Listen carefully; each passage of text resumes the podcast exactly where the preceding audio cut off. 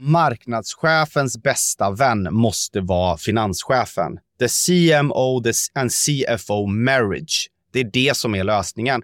Och därför så tror jag att det är superbra här att, att göra ett ordentligt arbete med budgeten. Gör det så bra så att du inte blir rädd att gå över till CFO.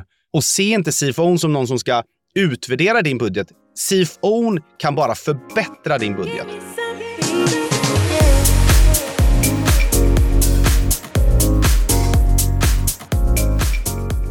Det där var Erik Modig och det här är ett nytt avsnitt av Digital marknadsföring med Tony Hammarlund. En podd där jag intervjuar några av Sveriges främsta branschexperter och marknadsförare. Jag har tidigare pratat både marknadsplan, varumärkesstrategi och marknadsföringspsykologi med Erik. Och nu är det dags för ett område många marknadsförare och marknadschefer brottas med. Att sätta en bra marknadsbudget. Så i det här avsnittet har jag återigen med Erik för att få stenkoll på hur man lyckas med just det. Erik är författare, föreläsare och forskare vid Center for Consumer Marketing vid Handelshögskolan i Stockholm och han är även grundare av kursplattformen Marketing Levels där han har samlat allt sitt kunnande inom marknadsföring. Som om inte det vore nog så har Erik dessutom skrivit flera böcker, däribland Bang for the Buck som blev årets marknadsföringsbok 2017. Vi inleder med att prata om hur man ska tänka kring sin marknadsbudget och var man ska börja i budgetarbetet. Sedan pratar vi om olika metoder, verktyg och sätt för att komma fram till inte minst storleken på budgeten. Erik går även igenom vad en marknadsbudget bör innehålla och varför mediebudgeten har krympt för många bolag. Han berättar också om ett sätt att tänka kring budgetallokering som varit en ögonöppnare för många marknadsförare. Samt varför ekonomichefen borde vara marknadschefens bästa vän. Du får dessutom höra om vad forskning säger om marknadsbudgeten, benchmarks för olika segment och branscher, varför 60-40 inte hjälper oss i budgetarbetet, hur man presenterar sin budget på ett bra sätt, utvärdering av budgeten och marknadsföring och varför hantering av förväntningar på marknadsbudgeten och företagets marknadsföring är så otroligt viktigt. Plus en massa, massa mer. Du hittar som vanligt länkar till allt vi nämner i poddenlägget på tonyhammarlund.io, så du behöver inte anteckna. Där hittar du även tidsstämplar så att du enkelt kan hitta tillbaka till olika sektioner i intervjun. Före vi kör igång så är jag även stolt över att presentera HubSpot som ny sponsor. Du känner garanterat till plattformen som har allt från CRM, marketing automation och e-post till kundservice och ärendehantering. Och man kan till och med bygga hela sajter med deras CMS. Under årets inbound-konferens lanserade HubSpot mängder med nya funktioner för alla delar av plattformen och AI var tydligt i fokus. För oss marknadsförare så var några av de häftigaste AI-funktionerna hur vi nu kan skapa text och bilder direkt i HubSpot för både webb, e-post och social, kombinera kraften i HubSpot CRM med generativ AI för att till exempel hämta ut och analysera data, eller att skapa hela kampanjer och innehåll för olika kanaler och format med Campaign Assistant. Något jag också gillar är att man i deras CMS nu kan låta AI generera metatitlar och beskrivningar baserat på innehållet. Sjukt smidigt. Och alla AI-verktygen kan numera hantera svenska. I poddenlägget kan du hitta länkar för att läsa mer om alla funktioner och kolla in en demo. Stort tack HubSpot! Nu kör vi igång avsnittet och Erik börjar med att berätta om var vi ska börja när vi ska sätta vår marknadsbudget. Jag är så taggad på det här. Det här är, det här är någonting som jag verkligen brinner för, men samtidigt är det en väldigt svår fråga. Så det är skönt att vi liksom, vi har inte fem minuter, utan vi har, vi har lite mer helt enkelt och det är så skönt. Och nu, nu utgår vi från att man är liksom marknadsförare på ett sätt. Jag pratar utifrån ett marknadsföringsperspektiv. Och det första så, så tycker jag att man, man, man alltid ska börja med Gynnas vi av att få en väldigt stor budget eller gynnas vi av att få en liten budget eller en lagom budget? Jag tycker ibland att vi marknadsförare är lite så här, vi ska få så mycket budget som möjligt. Nu vill vi ha så mycket som möjligt. Och, och, och jag tycker så här, men, men varför vill du ha det? Jag träffade en gång en marknadschef som var, som var så här, han bara, nej men jag, jag bad att få en miljon mindre i år. Och jag bara, va? Han bara, nej men så här, vi, uh, vi, har ju, vi har ju liksom inga nyheter på marknaden. Uh, det finns egentligen ingenting vi behöver liksom pusha ut. Det, är liksom, det kommer inte vara så, så bra marknadsföringsklimat för oss det här året. Så jag tar gärna en miljon mindre och kanske får en miljon mer nästa år då vi har de nya nyheterna. Men just nu vill inte jag pusha på. Och så träffade jag eh, vdn på samma bolag och han sa så här, jag har fullt förtroende på att min marknadschef vet exakt vad han gör. Och jag bara, ja det har jag också. För att det fanns faktiskt ett väldigt bra resonemang bakom när ska vi lägga pengar och när ska vi inte lägga pengar? Och det är här jag tror man måste börja. Alltså, vad kan vi ha för förväntningar på den marknadsföringsbudget det kommande året? Så att man inte börjar med hur ska vi få så mycket pengar som möjligt och hur ska vi försvara alla investeringar? Det är inte där man börjar. Man börjar med Vad kan vi ha för förväntningar inför året? Vad kommer hända? Vad har vi för förutsättningar? Där tycker jag man måste börja. Vad finns det för saker som avgör det här då? Mer än, som du säger här, vad man har för nyheter, om det kommer nya produkter och så vidare.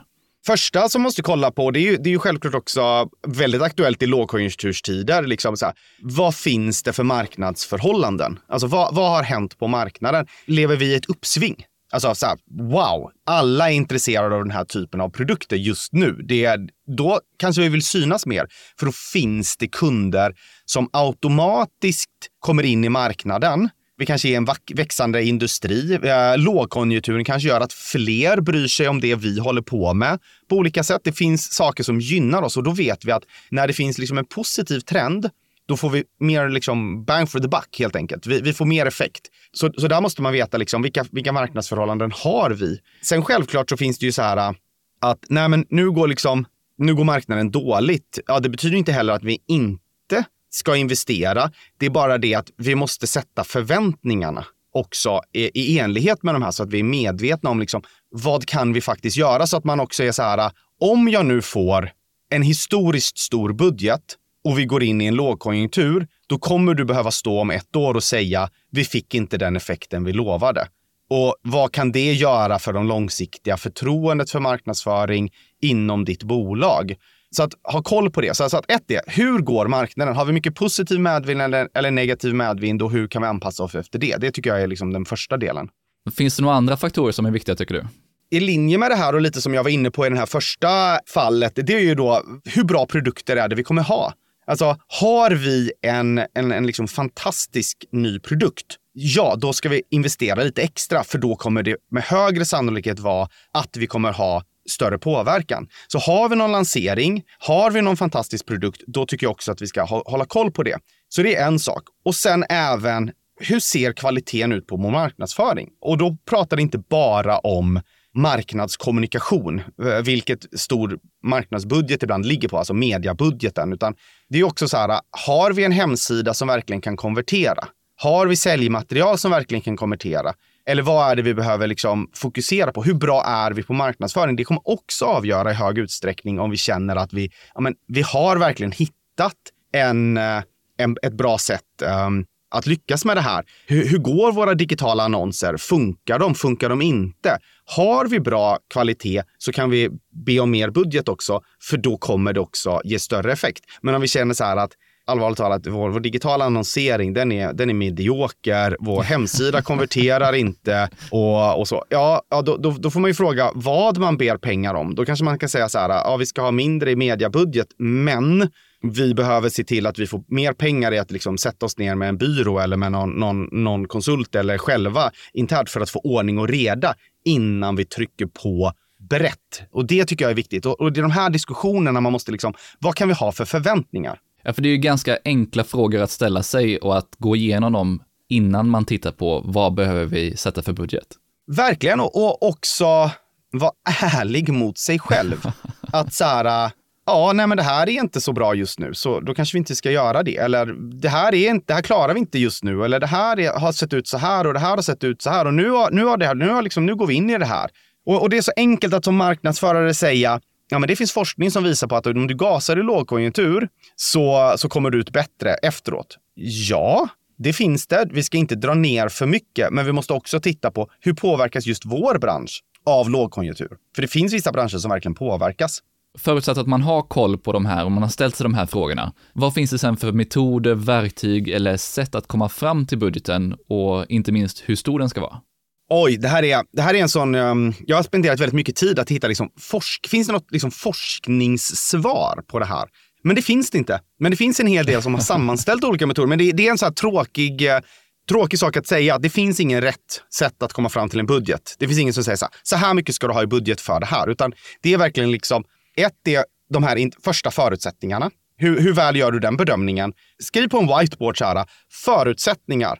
Och så försöker du göra en bedömning. Ska vi fem gasa, ett bromsa? Gör det. Det är liksom externa förutsättningar. Sen tycker jag att liksom nästa stapel ska vara vad är vi för bolag? Hur ser ledningen på det här? Vad har ledningen för ambition? Vad har vi för tillväxtmål? Är det fem Alltså gasa. Vi, tar, vi har investerare med sjukt djupa fickor eller vi har jättemycket vinst som ligger på lager. Vi kan fortsätta investera. Ja, då är det fem. Då är det även gasa på den. Och sen har vi liksom ett, vi ska bromsa för att investerarna håller på att bli panka. Det händer ganska många bolag idag. Och, och de två sakerna då, så först interna, liksom om förutsättningar för marknadsföringen och sen lite så här, hur ser det ut för bolaget? De är ju lite om de avgör liksom, vad har vi för liksom spelplan överhuvudtaget. Är det 5-5? Ja, då säger vi direkt så här att okej, okay, då, då ska det vara i de övre spannen. Är det 1-1? ja, då är vi de verkligen de undre spannen. Och, och, då vet vi det när vi går in i det här. Och sen kan man då kolla in liksom på, okej, okay, hur ska vi då räkna på det här?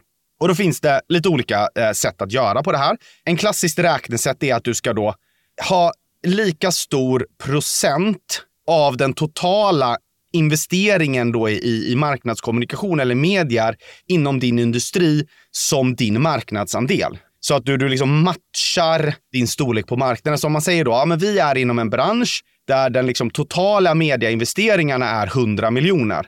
Vi har en 10-procentig marknadsandel.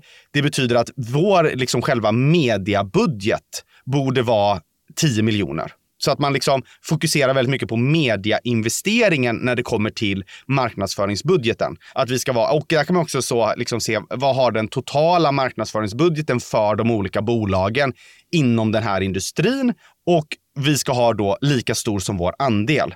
Och här finns det då, om man då går tillbaka till de här första två faktorerna, eh, är vi, är vi liksom gasa eller bromsa? Då finns det något som heter Peckhams regel och den säger då att för att växa så ska du då ha då 150 procent av din marknadsandel. Så om jag då sitter på en marknad som är totalt 100 miljoner, vi har 10 procent marknadsandel. Vill jag öka marknadsandel så ska jag ha 15 procent av den totala spendingen. Vilket betyder att jag då behöver investera mer än 15 miljoner för att växa. Sen då om vi har liksom fantastiska förutsättningar, vi har en, en liksom ledning som tycker gasen i botten, ja då kanske det är 20, då kanske det är 25, då kanske det är 30 miljoner för vi vill växa snabbare. Så att det där är liksom en, en klassisk tumregel att jämföra mot, mot själva industrin. Och då pratar vi i första hand mediebudgeten. Ja, eh, det, det, varierar lite hur, hur, hur man räknar här och vilka siffror som finns. Kan du få reda på, på liksom marknadsföringsbudgeten totalt från ett bolag så är det vissa som räknar på det och vissa räknar på, på mediabudgeten. Så det beror lite på vilka siffror du kan få tag på. Men sen handlar det ju också om då ett antagande att folk har samma kostnadsstruktur. Det var det historiskt. Historiskt så var mediabudgeten 50 procent av marknadsföringsbudgeten. Alltså att 50 procent av allt du lägger på marknadsföringsbudgeten ska gå till media. Det här är dock absolut inte fallet idag. Vi har otroligt mycket andra saker som har slängts in i marknadsföringsbudgeten. Och idag om man tittar då på, på studier här så, så har ju då teknologi, eh, mjukvara, olika system har ätit upp en väldigt, väldigt stor del av marknadsföringsbudgeten, vilket har gjort nu att mediabudgeten är mycket mindre. Vissa har så, eller inte vissa, snittet är nere på 20-25 procent idag. Så att, så att mediabudgeten alltså är, är 20-25 procent av marknadsföringsbudgeten, vilket är inte alls är bra. För det betyder att man syns mycket mindre. Det betyder ju att, att man inte når ut till kunderna lika mycket som man, man skulle behöva. Men är det i sig att mediebudgeten har krympt eller är det bara att allt det andra har växt? Ja, det, det är väl svårt, svårt att säga. I relation, allt har ju växt liksom. Allt växer ju med hur marknader växer. Så att det, men, men i relation till allt annat så har ju då mediebudgeten minskat i jämförelse med den totala marknadsföringskostnaden. Det här är då ett sätt att komma fram till budgeten. Vad finns det för fler metoder eller gyllene regler eller andra verktyg för det? Det där är ju första, det är att man tittar på industrin. Utmaningen där är ju då att man det är svårt att få alla de siffrorna alltid. Ja. Så där brukar jag säga, för att göra titta på industrin, titta på en eller två konkurrenter och försök hitta deras spending. Försök hitta och, och, matcha mot dem. Hur ligger vi mot de största konkurrenterna? Om vi har 10% hur ser det ut för de andra som ligger på 10-15% Hur mycket spenderar de? Så att vi får liksom en, en ballpark där. Det tycker jag är en bra förenkling av den här industrifokuset. Sen kan vi då titta på interna kostnadsstrukturen och, och omsättning. Så att vi tittar då på hur mycket har vi i omsättning och hur mycket har vi i totala budget. Och att så kollar man på en procentandel av omsättning eller procentandel av den interna budgeten. Och det är nästan ännu vanligare när man gör olika benchmarks. Och där säger man då att procentandel av omsättning brukar vara mellan 5 till 15 procent. Så, så säljer vi då för 100 miljoner så ska vi ha en marknadsbudget på mellan 5 och 15 miljoner. Men det här varierar lite mellan olika industrier och vi ser också att det, det varierar lite över tid. Vad finns det för benchmarks då för olika industrier och storlekar på företag? Det här ändras lite över tid. Det går lite, lite upp och ner. Eh, när det blir sämre tider eller när bolag går sämre så ändras det här. Så den, den, den, man kan väl säga att om man, man, tittar historiskt här de senaste åren så har den liksom, snittet går mellan liksom från 8% till 13 procent. Där någonstans är det liksom övergripande average. Eh, om man ska leta upp de här siffrorna så säger nästan alla 10 procent. Men det finns stora liksom, skillnader i det här. Om man till exempel då tittar på andel av revenue och tittar på olika typer av bolag. Så de då som har mest, det är då konsumentbolag som säljer produkter. Alltså alla som säljer produkter till konsumenter. Där ser man då att snittet är 16 procent. Så, så ungefär 16 procent lägger man då. Sen kan ju det här såklart variera beroende på om du är i en tillväxtfas, då lägger du förmodligen mer. Är du på en extremt stabil marknad så lägger du lite mindre eller då extremt eh, stabila produkter. Sen beror det också på att vi ser att, att bolag som har en mer premium-image tenderar att behöva lägga mycket mer av sin budget för att de måste försvara sin prispunkt. Men det gör ju också att de tjänar mer och då liksom betalar de den ökade budgeten. Versus till exempel eh, om jag är ett budgetalternativ som är superbilligt, då tenderar jag att behöva lägga mindre marknadsbudget. Så det är liksom eh, B2C, produktbolag 16. Om vi nu då sen är nere på servicebolag, B2C, då ligger vi på ungefär 10 i snitt. Väldigt, väldigt lika, lika benchmark. Det här har dock ökat en del senaste åren. Om man tittar eh, faktiskt på, på bara några år tillbaka så låg de nere på 5, 6, 7 procent. Så vi ser att service bara senaste en, två åren börjar komma ikapp produktföretag. Och jag tror att det är att servicebolag tidigare hade en viss struktur av att det var liksom stora jättar som hade liksom vissa typer av tjänster. Men nu har mycket, mycket mer tjänstifierats. Så det är liksom mycket mer som har blivit tjänstebolag och då har de liksom lärt sig att de behöver marknadsföras mer. Men de är uppe på 10 procent. De är inte riktigt på produktbolagen än, men vi ser att, att tjänstebolag ökar sin budget. De är på 10 nu.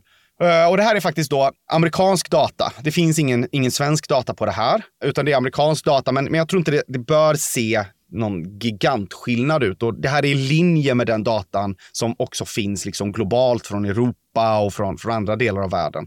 Alltså den här typen av siffror borde gå att översätta ganska väl i alla fall till svenska marknaden. Ja, det skulle jag nog, nog säga. Eh, sen finns det självklart säkert vissa sektorer som kan påverkas specifikt, men, men ofta så är det här ganska så stora bolag som borde ha ungefär samma förutsättningar på olika marknader helt enkelt. I och med att vi pratar bara om omsättning. Självklart så är ju de här större omsättning helt enkelt. Det jag, jag skulle vilja säga där man ser eh, det, det liksom extrema, det är tillväxtbolag. Om du är ett tillväxtbolag som då ska nå 9 miljoner kunder, då, då exploderar inte siffrorna. Liksom. Det är inte så att, att så här, ja, nu är, nu är vår, vår omsättning en liksom helt extrem eh, skillnad. Men om du är liksom, ska gå internationellt och ska nå 200 miljoner kunder, ja, då kan ju den här procentsatsen vara hur hög som helst på det sättet. Så att det varierar liksom just i tillväxtperioder, då skulle jag säga att, att det kan vara stor skillnad på internationellt och i Sverige. Men låt oss gå in på B2B-sidan också. Och där ser vi då att eh, de här har också ökat mycket de senaste åren. B2B har, har behövt eh, öka sina budgetar. Idag ligger snittet på, på B2B-produkter runt 8-9 procent. Den har växt lite de senaste åren och även B2B-tjänster ligger idag på 10 procent. Och den har också ökat lite. Den var så nere som också nere på 6, 7, 8 procent. Så att vi ser att, att det blir mer och mer, skulle jag säga, likt för alla typer av bolag. Tidigare var det mycket större skillnader att det var så här, är det konsumentprodukter, ja då är du uppe på 15 procent. Men är du något annat så är du närmare mot 5 procent. Det ser vi inte idag, utan nu känns det som att alla börjar komma ikapp eller komma upp högre mot, mot 10 procent och landa där någonstans. Ja, för mycket av mediaspänden spenderas ju i digitala kanaler ofta och där spelar ju alla på samma spelplan. Exakt, och, och väldigt mycket B2B-försäljning har ju flyttat in i det digitala på det sättet, så att de har ju fått en mediaspänd på ett helt annat sätt. Det här var lite benchmarks. Hade du några fler metoder eller verktyg för att sätta budget? Ja, det har jag. Vi har som sagt benchmark mot industri och mot konkurrenter, det är första. Andra är benchmarka mot den egna omsättningen. Och en tredje är att man inte benchmarkar utan att man försöker räkna på det. Och då kan man räkna på två olika sätt. Ett är att man fokuserar på kundanskaffningskostnaden. Att man, man fokuserar jättemycket på liksom livstidsvärdet av en kund och vad den kunden kostar. Och så säger vi så här, ja, men vad kostar en kund och hur mycket tjänar vi på dem? Så om vi säger, ja, vi tjänar tusen kronor på att få in en kund, säger vi exempelvis. Då kan vi säga att vi ska investera i marknadsföring och i kundanskaffningskostnaden så länge den inte överstiger en viss procentandel av livstidsvärdet. Nu kan vi inte säga, och vissa, här kan det variera. Vissa säger till exempel så här. Vi beräknar att, att vi tjänar 1000 kronor på en kund första året. Det betyder att vi är villiga att betala upp till 1000 kronor per kund. Och så räknar man då på hur många kunder får vi in? Vad är det vi investerar? Och så matchar man det. Och sen så säger man att vinsten då kommer ifrån att kunden fortsätter köpa. Men att vi, vi liksom fortsätter betala så länge vi liksom kan räkna hem det på ett år.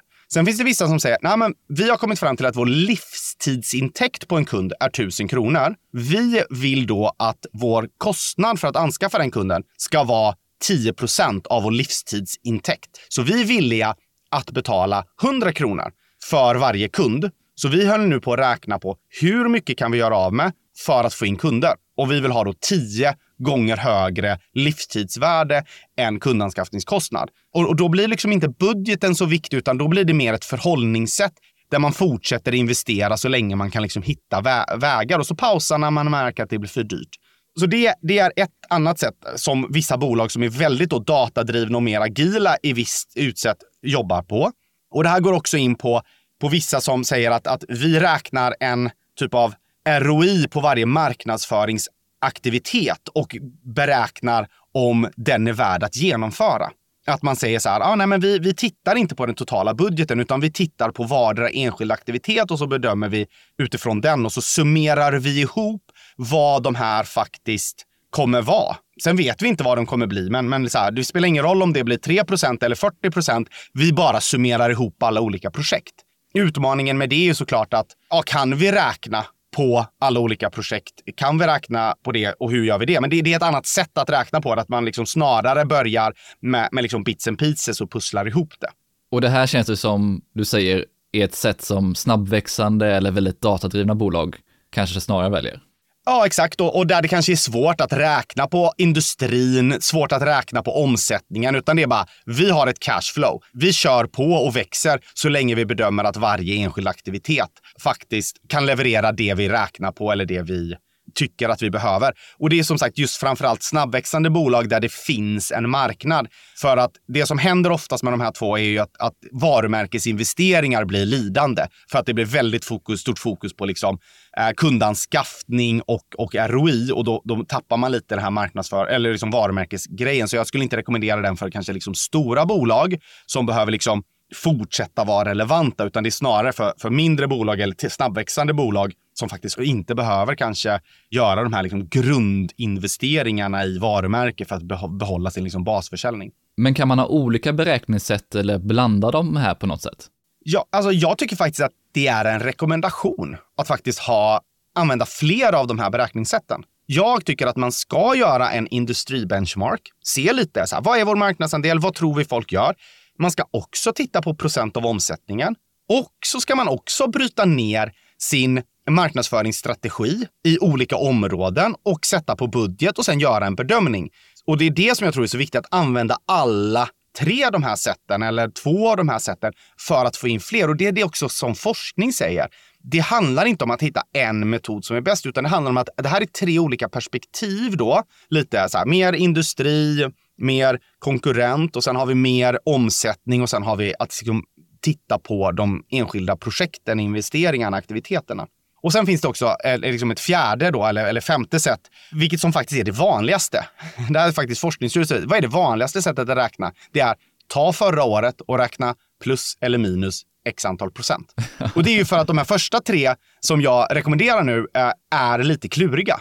De är lite kluriga att få till och de går inte att få perfekta. Så det är väldigt många som säger vi tar förra året och så ökar vi med 5% Eller vi tar förra året och minskar med 5% Det är faktiskt den vanligt, mest vanligt förekommande. Och den kan vi väl också göra så att vi också kan benchmarka den mot det här vi började med. Alltså förväntningarna på budget. Vad tror vi kan få ut? Men, men jag tycker att man behöver flera ingångar i hur man tänker kring budget.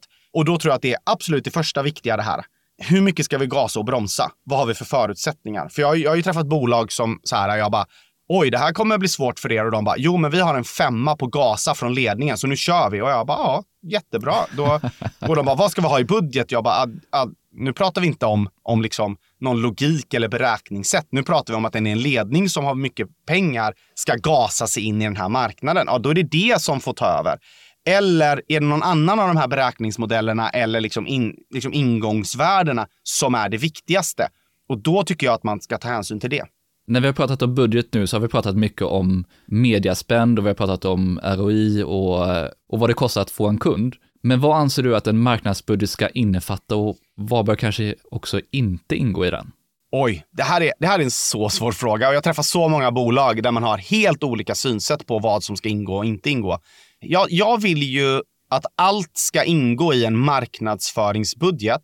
Alla kostnader vi har för att marknadsföra oss och, och faktiskt då liksom anskaffa nya kunder ska ingå i en övergripande budget.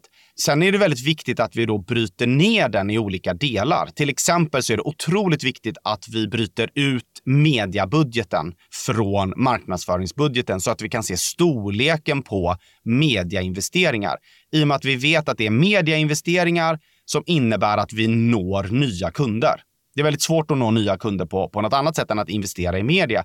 Och här är det då viktigt att, att den bryts loss och att vi då kan se hur stor andel av vår totala budget är det. Men om man tittar något förenklat på benchmark-siffror på vad som ingår i marknadsföringsbudgeten så har man då haft eh, tidigare historiskt och, och, det som fortfarande rekommenderas för många, det är att det ska ha 25 procent anställda löner internt, 25 procent byråer eh, eller experter och sen 50 procent medier.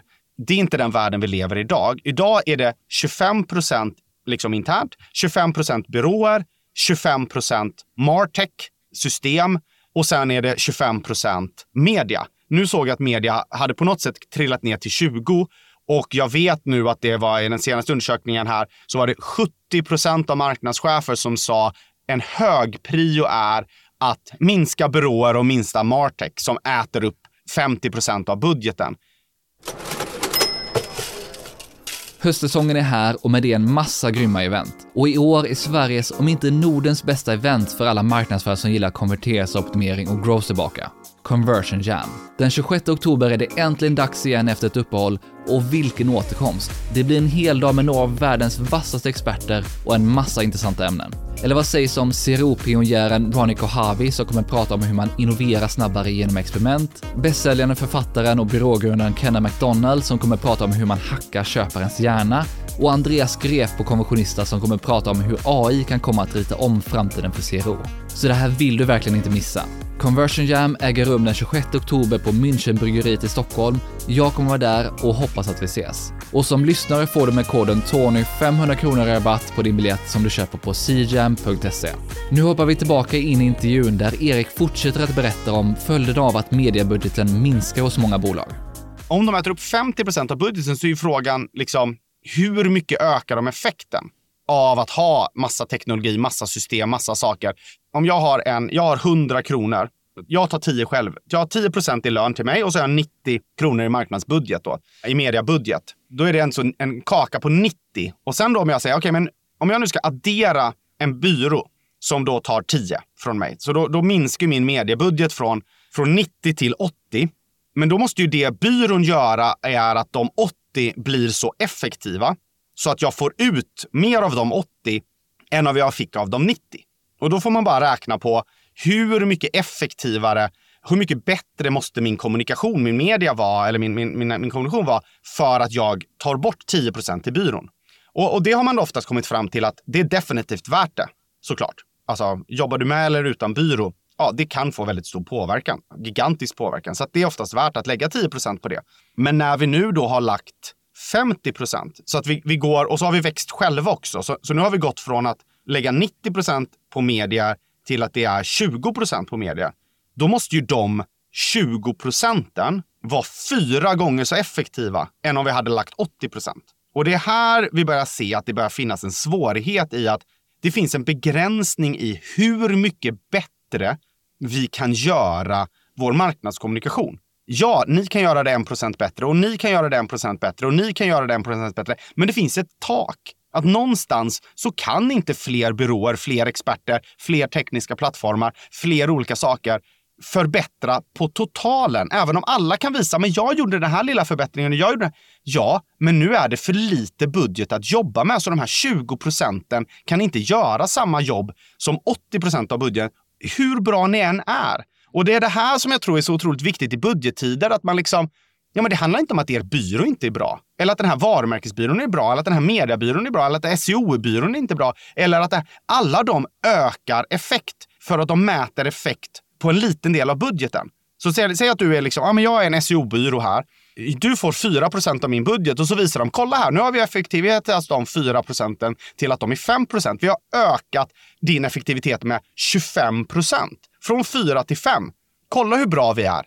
Ja, men grundproblemet är att det är bara 4% kvar som ni jobbar med på helheten. Och det här tror jag, eh, vi har liksom gått bort oss i att vi har så otroligt många grymma byråer och kanaler och experter och, och, och, och plattformar så att det är för lite att jobba med. Det är bara 20% kvar att nå ut till kunder med. Och det är det här vi måste få mer. Och det här tror jag är en otroligt stor konkurrensfördel för vissa bolag.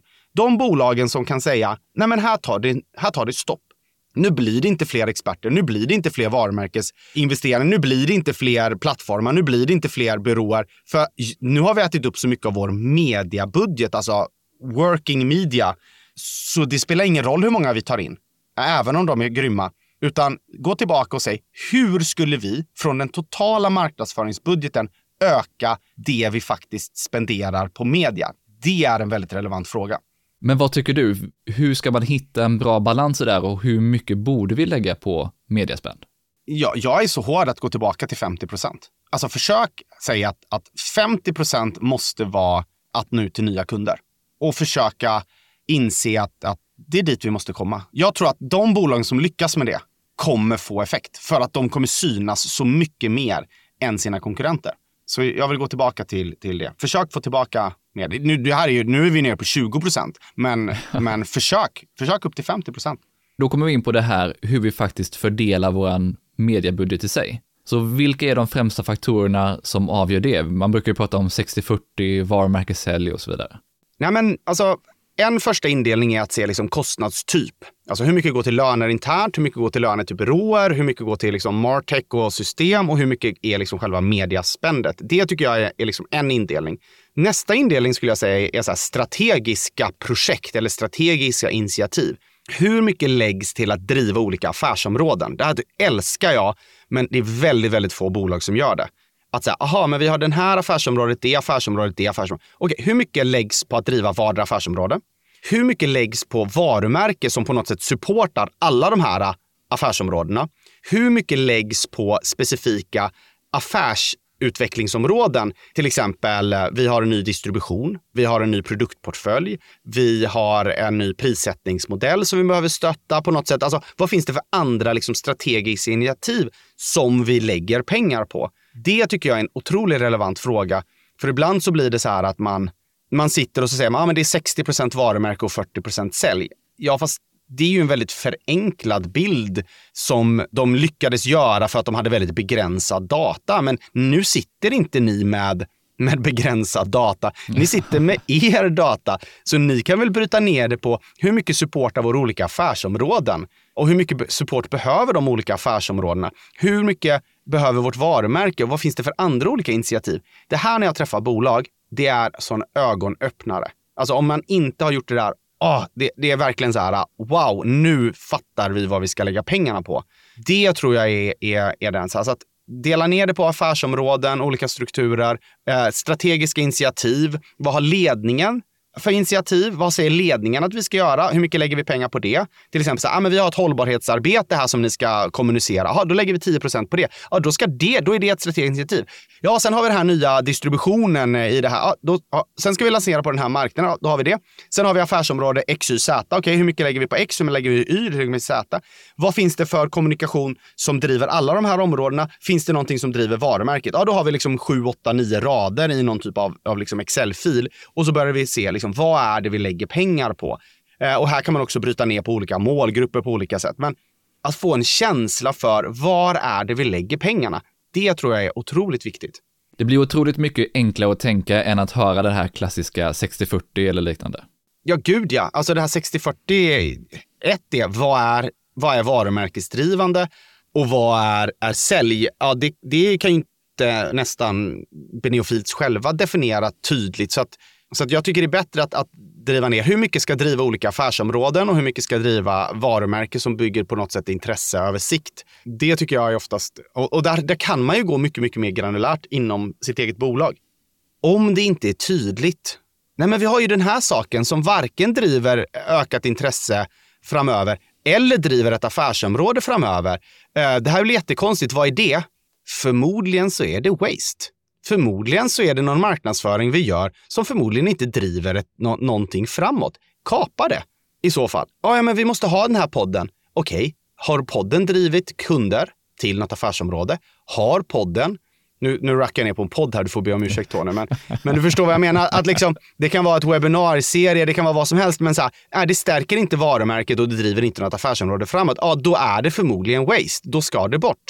Och nu pratar du både om lite större strategiska perspektiv och hur man supportar olika affärsområden och sen pratar du här om nästan nere på taktiknivå, liksom med kanal och aktivitet. Ja, förlåt. Okej, okay, men, men eh, vi säger att en podd är ett stort projekt. Liksom. För ett stort miljardbolag så kanske en podd är nere på taktik. Liksom. Ja, det är någonting att göra. Men, men det kan också vara så här, eh, jag kan träffa bolag som ändå säger så här, ah, jo men det, där lägger vi 20 procent av vår tid då är det på något sätt ett strategiskt val om vi ska driva en kanal. Men det kan vara, en, kan vara massa olika kanaler. Så att självklart så, så det, ska man väl inte ner och peta i taktiken. Om jag säger, ni ska driva det här affärsområdet, och då säger det affärsområdet, ja vi kommer driva en podd, ja jättebra, här har ni pengar för att driva ert affärsområde. Sen är det väl de i det affärsområdet som avgör om de ska driva den podden eller. Men från mitt strategiska perspektiv så driver den en affärsområde. Det enda jag menar är att då måste den här äh, podden placeras in i budgeten, du driver det här affärsområdet. Men ibland så finns det massa så här äh, initiativ och aktiviteter som skvalpar runt som vi gör, men det ligger inte i om, inom ett affärsområde och det ligger inte inom att det här verkligen driver varumärke på ett framgångsrikt sätt. Och det är det jag menar att, alltså här, ta allt taktiskt och dela in det i det strategiska så att du ser vad saker är. Så att du kan jämföra dem mot andra taktiska aktiviteter inom den strategiska budgeten. Så till exempel om ja, vi har den här podden som vi vet vi lägger en viss summa pengar på. Ah, ja, men nu, nu la vi den i varumärke. Okej, nu jämför, då måste vi jämföra den mot andra saker inom varumärke. Ja, nu har vi då totalt lägger vi 6 miljoner på varumärken. Den här podden kostar 1,2 och så har vi det här och det här och det här. Sen i ett nästa skede då när vi har kommit fram till ja, det är värt att lägga 6 miljoner på varumärke. Sen ska vi ju då gå in och titta, var lägger vi det på? Driver den här podden vårt varumärke? För det är där den ligger just nu.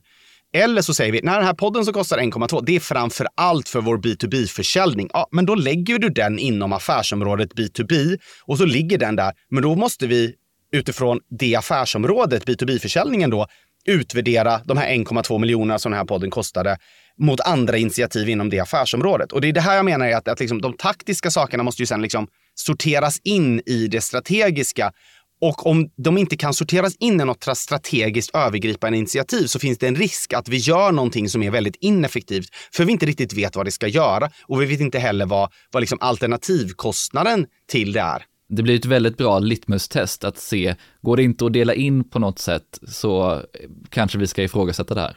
Exakt, exakt. Och det, och det är det jag menar, det ska vi också göra i budgeten liksom. Börja sortera in grejer. Finns det något annat viktigt skulle du säga för att hitta balans mellan alla de här olika aktiviteterna och taktiker och initiativ och för att prioritera inte minst?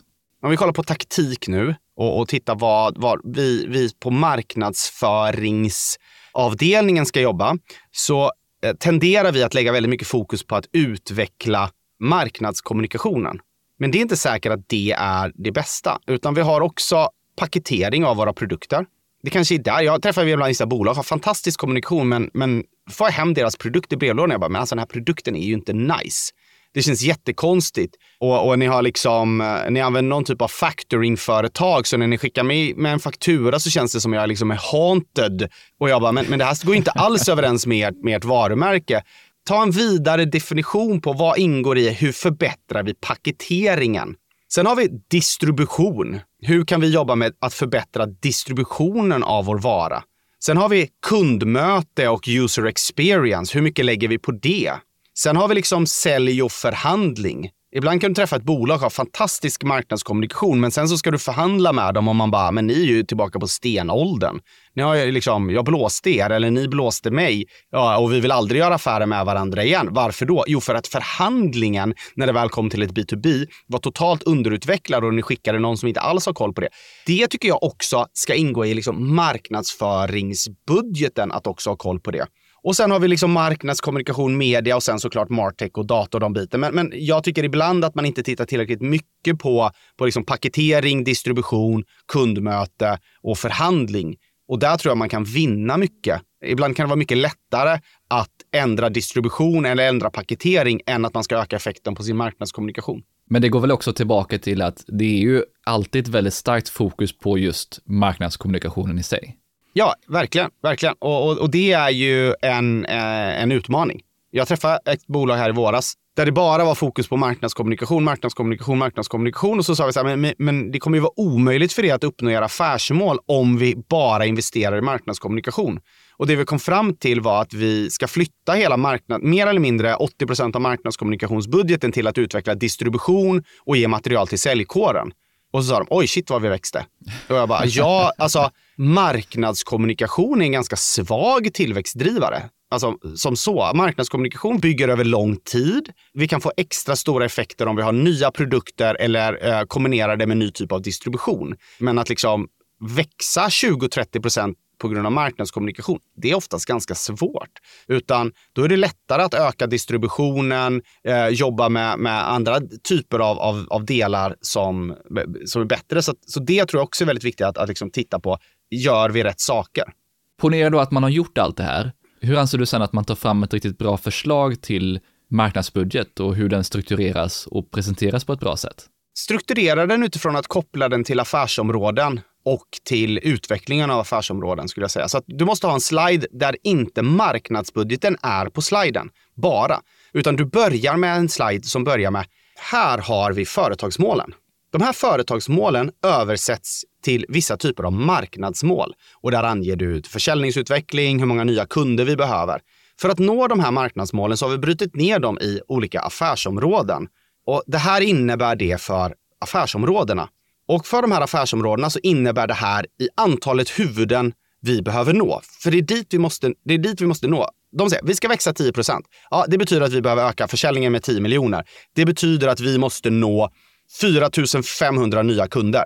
Om vi nu tittar på vår hemsida så konverterar den 4,5 procent. Det betyder att vi behöver få in 100 000 personer till hemsidan. Hur ska vi nå 100 000 personer? Jo, vi vet att 10 procent av all annonsering klickar in. Det gör den inte. Men, men om vi säger att vi hade 10 procent. Det betyder, ska vi få in då 100 000 så behöver vi nå en miljon personer. Kostnaden för att nå en miljon personer är det här. Här har vi vår marknadsbudget. Så att du kopplar affärsmålet till investeringen baserat på existerande data. För ibland så säger de, ja, vi vill att du ska öka 10% Här får du 500 000 i budget. Och jag bara, men do the numbers, it doesn't add up. Det är liksom, det är så omöjligt att få ihop det här. Att vi ska nå en miljon personer på den här budgeten, det, det går liksom inte. Så att do the numbers och marknadsbudgeten blir en, ett slutresultat av att vi ska nå eh, de strategiska målen. Då kommer ledningen att förstå och det kommer bli bättre diskussioner. Ja, för det här är väl en av de stora frågorna, just hur man hanterar uppfattningar och förväntningar kring resultat i sig. Verkligen, och ha liksom någon typ av rimlig förväntning på hur mycket marknadsföring konverterar. Men, men då måste man ju liksom släppa den här liksom att, att marknadsföring är liksom en, en magisk superrecept som löser alla problem. Det är det ju inte. Det är en, det är en långsiktig investering för att, nu pratar jag om media, marknadskommunikation. Uh, distribution och produktutveckling såklart, självklart, men media, marknadskommunikation kan ta, ta, ta lång tid. När man väl har satt budgeten och man har fått den accepterad av ledningen, hur ofta bör man som marknadschef eller marknadsteam sen se över och eventuellt justera den under året? Det, det beror på självklart hur mycket som händer. Alltså så här, gjorde, vi en, gjorde vi en bra förutsätt, för, liksom, analys om vi tror skulle kunna hända och, och rullade på ungefär så som vi tror, då behöver man kanske inte uppdatera den alls så mycket. Men ibland så händer det ju saker att så här, ah, den här lanseringen gick åt pipan. Vi kanske behöver dra tillbaka en del av de investeringarna för vi kom fram till att produkten inte flög. Det betyder inte att vi behöver revidera den totala budgeten, men vi behöver revidera vad vi investerar i. Så till exempel så är det inte så ovanligt att man säger, du, vi har investerat nu eh, 10% av budgeten i de här tre affärsområdena. Det här affärsområdet, det händer ingenting där. Men i det här andra affärsområdet så börjar det verkligen visa liksom, här finns det någonting. Ska vi ta 10% från det affärsområdet och investera i det affärsområdet? Självklart ska vi göra det. Sen betyder inte det att vi behöver ändra den totala marknadsbudgeten. Sen ibland så kan man ju då hitta att liksom shit, det går hur bra som helst med just det här. Vi, vi har verkligen något på spåren. Och då tycker jag man ska gå och se och säga, kan vi, kan vi faktiskt investera ännu mer i det här? Kan vi öka investeringstakten? Eller märker vi att det här inte funkar? Ja, då kanske vi ska dra tillbaka och vänta. Till exempel så hade jag en, en, en marknadschef som, som sa så här, ja men hur går det nu? De bara, nej vi har pausat alla investeringar. Varför då? Äh, konkurrenterna släppte en bil och den var mycket bättre än vår, vår bil. Så det sista vi vill att folk ska, ska tänka på nu är, är bilar. Så vi, vi investerar ingenting nu, men, men när vi släpper en ny bil om tre månader, då sparar vi pengarna tills dess. Alltså, så att det kan ju vara inom budgeten där man reviderar, men, men det finns nog ingen liksom vanlig tidsram för det, utan snarare så är det nog att man, eh, man, man får kolla vad som händer och hur det går. Men det här gör väl folk hela tiden så här. Eh? Ja, var, jag, jag, skulle säga att det är inte det stora problemet med budget. budgeten. Problemet med den stora budgeten är att den är alldeles för dåligt uppstrukturerad strategiskt. Där tror jag är det stora problemet. Och det är därför man har svårt att, att komma fram till en vettig budget. Utöver det, vad skulle du säga, vad är de största utmaningarna eller problemen eller det företag misslyckas med när de sätter budget? Det är väldigt sällan du hör bolag som gick under för de hade för lite budget. Även om vi vill det, så här, att liksom, ah, men shit, det gick, ja, hade vi bara haft mer budget så hade det funkat. Det händer inte jätteofta liksom. Eh, och samtidigt så är, är det ibland, det hör vi väldigt sällan, ja, vi hade för mycket budget. Ja, det har du inte heller. Alltså, det handlar väldigt mycket mer om vad vi gör med den budget som, som vi har och hur vi, hur vi investerar dem. Där är egentligen den, den stora frågan. Sen självklart så tror jag att en stor problem är att man inte hanterar förväntningar tillräckligt väl och inte har diskuterat igenom de här förväntningarna som vi pratar om. Och framför allt att man inte diskuterar igenom förändringar av förväntningarna eller förändringar av förutsättningarna. Och där, det är där verkligen skon klämmer. att så här, Ja, corona gjorde att alla flyttade online. Vi hade en jättestor tillväxt på den här budgeten. Ja. Och så är ledningen, ja men marknadsföring driver ju massa sälj. Och vi bara, jo, men, men det är inte en digital omställning längre. Jaha, ja men, men vad händer då? Jo, vår marknadsföring kommer få väldigt mycket mindre effekt för grundförutsättningen av att massa kunder flyttar in till vår digitala tjänst finns inte längre. Så marknadsföringen kommer ge en tredjedel av effekt just nu för att grundförutsättningarna har förändrats. Och har ni blivit så mycket sämre? Nej, det är bara det att marknadsföringens effekt ändras jättemycket på grund av grundförutsättningar som marknadsföringen inte alltid kan påverka. Och det här tycker jag att man inte diskuterar tillräckligt mycket och, och, och där uppstår problematiken. Att, att ledning har vissa förväntningar, att alla har olika förväntningar, men de har inte diskuterat igenom grundförutsättningarna. Eh, och det här är väldigt vanligt då när bolag går från att vara startup till scale-ups till stora. Effektiviteten på marknadsföringen sjunker ju fler ointresserade kunder du måste få in i början av en tillväxtfas så hittar du oftast lättare intresserade kunder eller kunder som inte har din produkt. Men förr eller senare så måste du börja ta från konkurrenterna. Det kostar helt enkelt mer. Och där tycker jag att diskussionen oftast är, är liksom så här, du måste börja nå folk som ni inte tidigare har nått. Och det kostar pengar. Det både kostar pengar och är en stor utmaning. Ja, exakt. Det är mycket svårare. Så här, ah, men nu har vi 10% marknadsandel och det har gått hur snabbt som helst. Jo, men nästa 10% kommer ju vara ännu svårare. För att då måste du ta konkurrenters kunder eller, eller nå kunder som inte är intresserade av din typ av produkt eller din, din, ditt varumärke. Det kommer vara jättesvårt. Det kommer kosta jättemycket pengar. Och så säger ah, men tidigare var vi så bra. Nej, ni var lika bra då som nu. Det är bara det att marknaden har förändrats eller att, att förutsättningarna på hur den här marknaden eller industrin utvecklas har förändrats. Då kommer vi också in på hur man faktiskt utvärderar sin budget och hur effektivt den spenderas. Vad finns det för viktiga kopior eller andra sätt att göra det? Men här blir det jätteviktigt att skilja på effekt och effektfullhet och effektivitet. Effekt och effektfullhet, på engelskan effectiveness, det är här, har vi gjort rätt saker på helheten? Hur mycket har vi drivit försäljning? Så att marknadsbudgeten måste alltid utvärderas på försäljning, punkt slut. Jag, jag kan inte förstå de som säger, nej men marknadsföringsbudgeten ska inte eh, utvärderas på försäljning. Va? Såklart. Det, det, det, är inte kommunikationsbudgeten. Det är marknadskommunikationsbudgeten som den ska driva försäljning på en marknad. Så vi måste alltid börja titta på hur försäljningen har gått. Och om den inte gått bra så är det marknadsfel. Ja, det är så, ah, det kan ju inte marknaden göra någonting åt. Jo, ni har haft ett år på er. Självklart kan inte ni göra någonting på två, tre månader alltid, men har man haft ett år på sig så ska man liksom greja att påverka försäljningen. Så det, och det är liksom effekt, effekt. Vad, hur och var drev vi försäljningen? Vilka affärsområden ökade? Hur jobbade vi med dem? Sen kan man inte utvärdera kanske varumärkes, de strategiska varumärkesutvecklingsprojekten på det, på försäljning. Men vi lägger ju inte 100 procent av vår budget på det, utan vi lägger ju väldigt mycket av marknadsbudgeten på att driva affärsområden och då ska de utvärderas på, på, på försäljning. Så det, det är det. Sen har vi då effektivitet. Det handlar hur bra var vi att göra de olika aktiviteterna inom budgeten? Hur bra var vi med den här podden? Var podden, var vi effektiva med den här podden? Lyckades vi med den här podden om, få in några, någon försäljning eller lyckades vi nå ut? Ja, vi hade hundra pers som lyssnade. Ja, då var vi inte så effektiva med den här podden. Vi var dåliga på poddskapande helt enkelt. Okej, okay, ja, ska vi kapa det? För vi var inte bra på den aktiviteten. Ja, det kanske vi ska göra. Men vi såg att den här podden drog in massa affärer, så även om vi var väldigt dåliga på poddskapande så var det rätt sak att göra. Aha, Ska vi kapa den då? Nej, vi kanske bara ska bli bättre på poddskapande. Ah, vi ringer Tony Hammarlund och så får han hjälpa oss. Förstår du skillnaden?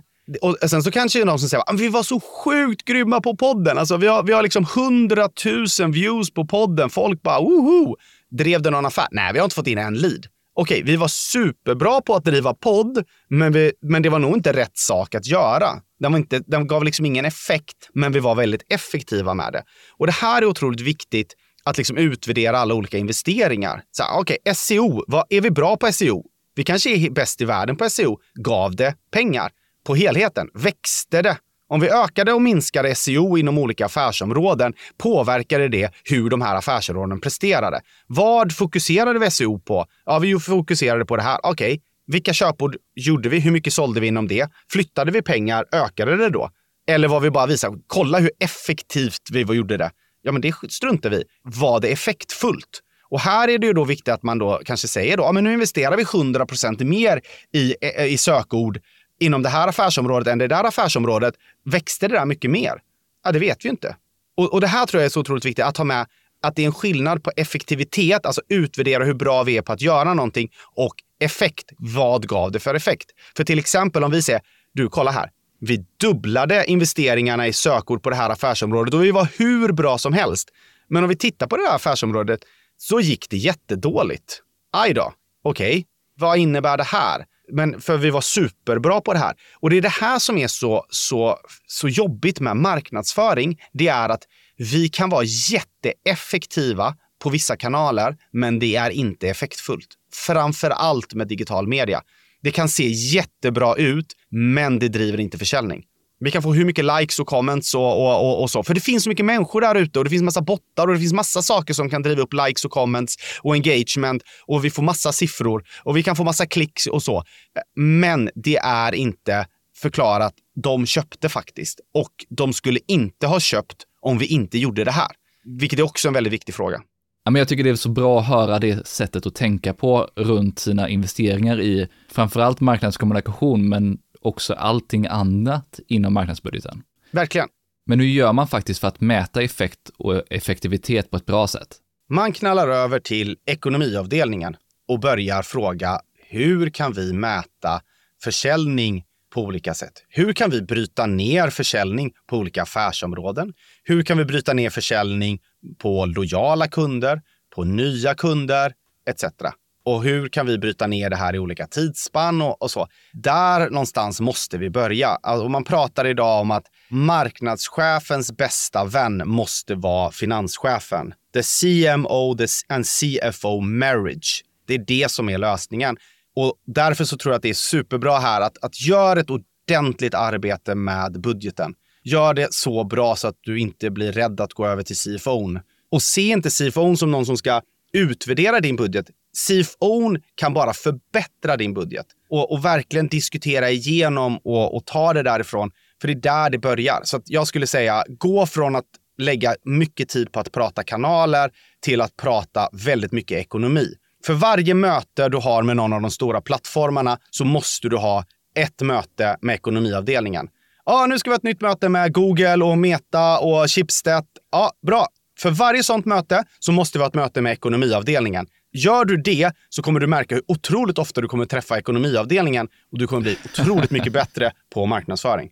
Om det är ett riktigt vasst tips, har du några fler avslutande tips till marknadschefer och marknadsförare som ska sätta sin budget och hur man lyckas med det? Ett är ju att sätta rätt förväntningar till en. Alltså prata förväntningar, förväntningar, förväntningar, förväntningar med, med de som ska diskutera budgeten. Och visa på, på liksom risk och olika scenarios. Att så här, om vi investerar de här 10 miljonerna så händer förmodligen det här. Om vi investerar 12 miljarder så händer äh, miljoner, så händer förmodligen det här. Om det är 14, 16, 17, 20, 5, vad, vad kan vi förvänta oss? Ge lite olika liksom, förslag och, och rita upp olika scenarier. Prata om risk och scenarier. Det tycker jag är oftast en väldigt bra väg in att få en bra dialog. Istället för att komma och säga, vi måste ha 20. Varför då? Vi måste ha 20. Vet ni varför? Annars kommer allting gå åt helvete. Eh, nej, det kommer det inte göra. Utan ge olika scenarios. Och säg då att liksom, ja, jag fattar att vi fick 15 det här året. Ja, det är lugnt. Men då, kommer, då, då, då är det förmodligen de här siffrorna ni kan förvänta er. Stort tack för att du har lyssnat. Var det här ditt första avsnitt så håller jag tummarna för att du klickar på prenumerera i din podda. Då får du alltid notis när jag släpper nya avsnitt. Och du som har lyssnat tidigare och prenumererar så vill jag gärna höra vad du tyckte och vad du tog med dig i en kommentar, ett inlägg eller ett DM. Du hittar som vanligt länkar till allt vi pratade om i poddenlägget på tonyhammarlund.io. Inte minst två bra resurser där du kan hitta aktuella benchmark-siffror. Och du hittar även en länk till marketing levels som jag tycker du ska kolla in. Har du några frågor eller idéer för framtida avsnitt så är det bara att mejla på tony.hammarlund.io eller skicka ett DM på LinkedIn. Vi hörs snart igen i nästa avsnitt.